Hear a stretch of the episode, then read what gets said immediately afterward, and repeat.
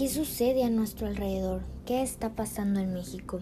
En México se documentó que el primer trimestre de 2020 se presentaron 63.104 denuncias por delitos contra la familia, lo que significó un 20.7% más del mismo periodo del 2019.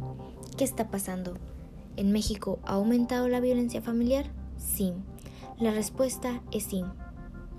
Bueno, la violencia familiar es un tipo de abuso que se presenta cuando uno de los integrantes de la familia incurre de manera deliberada en maltratos a nivel físico o emocional hacia otro miembro de la misma familia.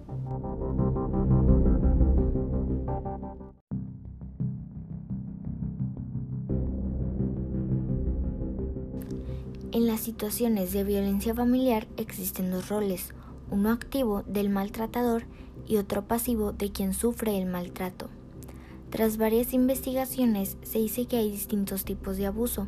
Están constituidos por agresiones físicas, imposiciones o malos tratos y pueden ocasionar daños físicos como hematomas o fracturas óseas o psíquicos como depresión, ansiedad, baja autoestima o aislamiento social, por lo que esto conlleva específicamente a ser nombrados. Algunos ejemplos son violencia física, violencia emocional y violencia sexual.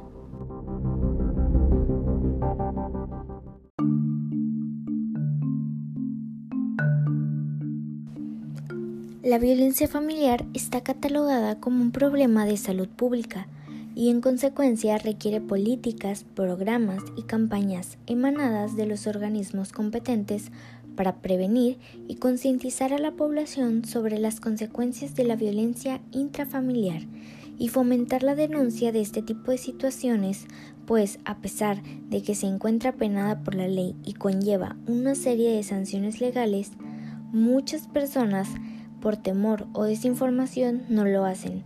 Si en tu hogar pasa esto, no te quedes callado. Hay varias maneras de poner un alto. Para este tipo de denuncias se puede hablar a la policía, al 911 o acudir a cualquier fiscalía local o pedir ayuda a cualquier autoridad que pueda canalizar a la víctima a la autoridad correspondiente. Si estás en esta situación, por favor, no te quedes callado.